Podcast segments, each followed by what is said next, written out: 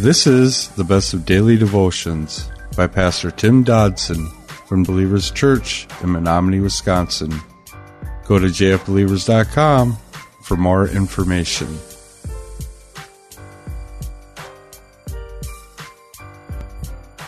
The Gospel of John, chapter 5. But Jesus was the only begotten Son, the only begotten Son of John 3:16.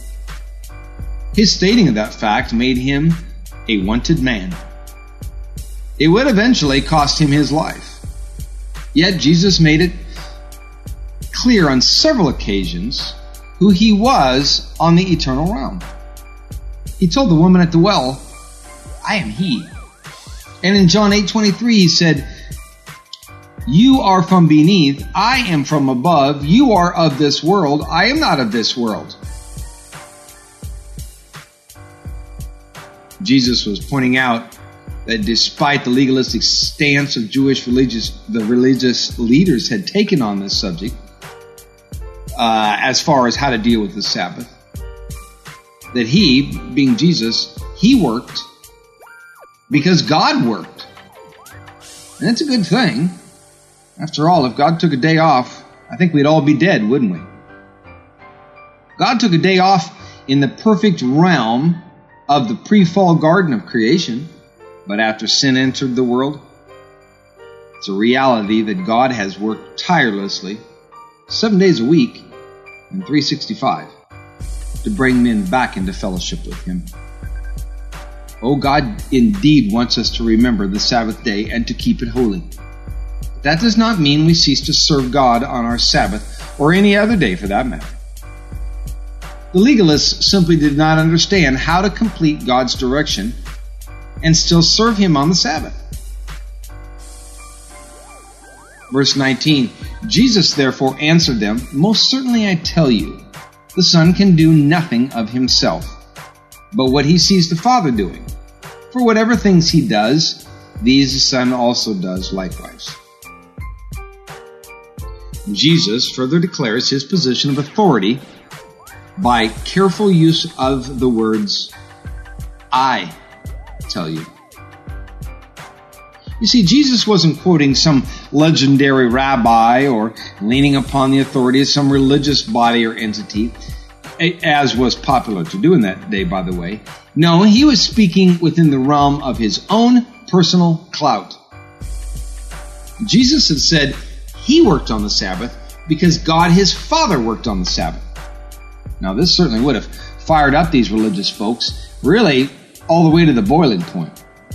Not only was Jesus saying that God himself was daily breaking the Pharisees' rules, but that the reason he was doing the same was because he was God's son.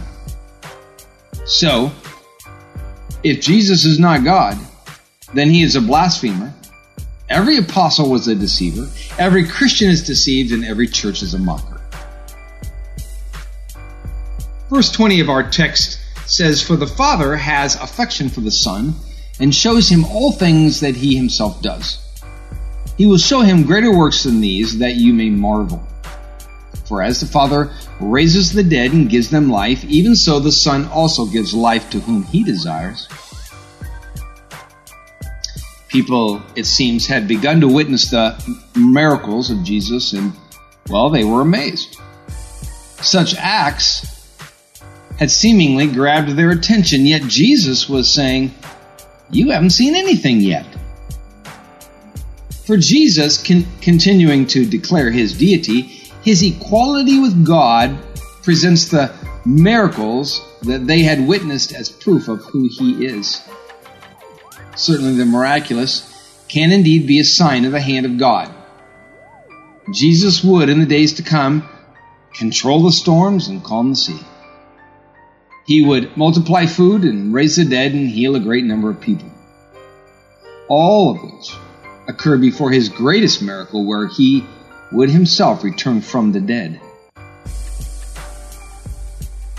Verse 22 For the Father judges no one, but he has given all judgment to the Son, that all may honor the Son, even as they honor the Father. He who doesn't honor the Son doesn't honor the Father who sent him.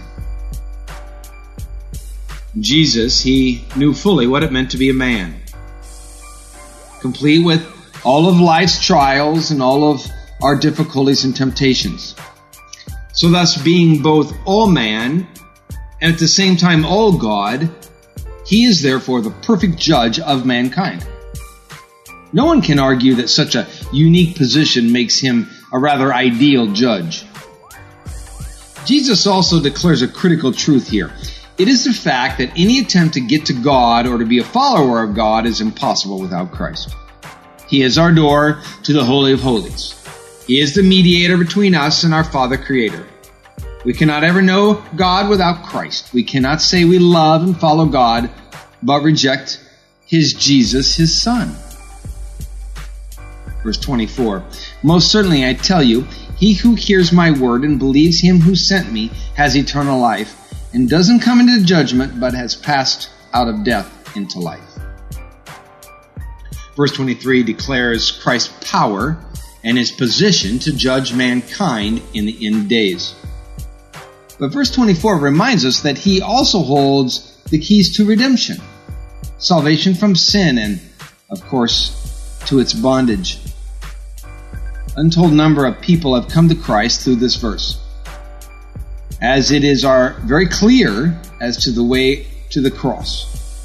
We hear his word, meaning we accept his word, not just that it finds our ears, we then come to a belief in the living word behind the written word, and we are promised most assuredly that we have everlasting life.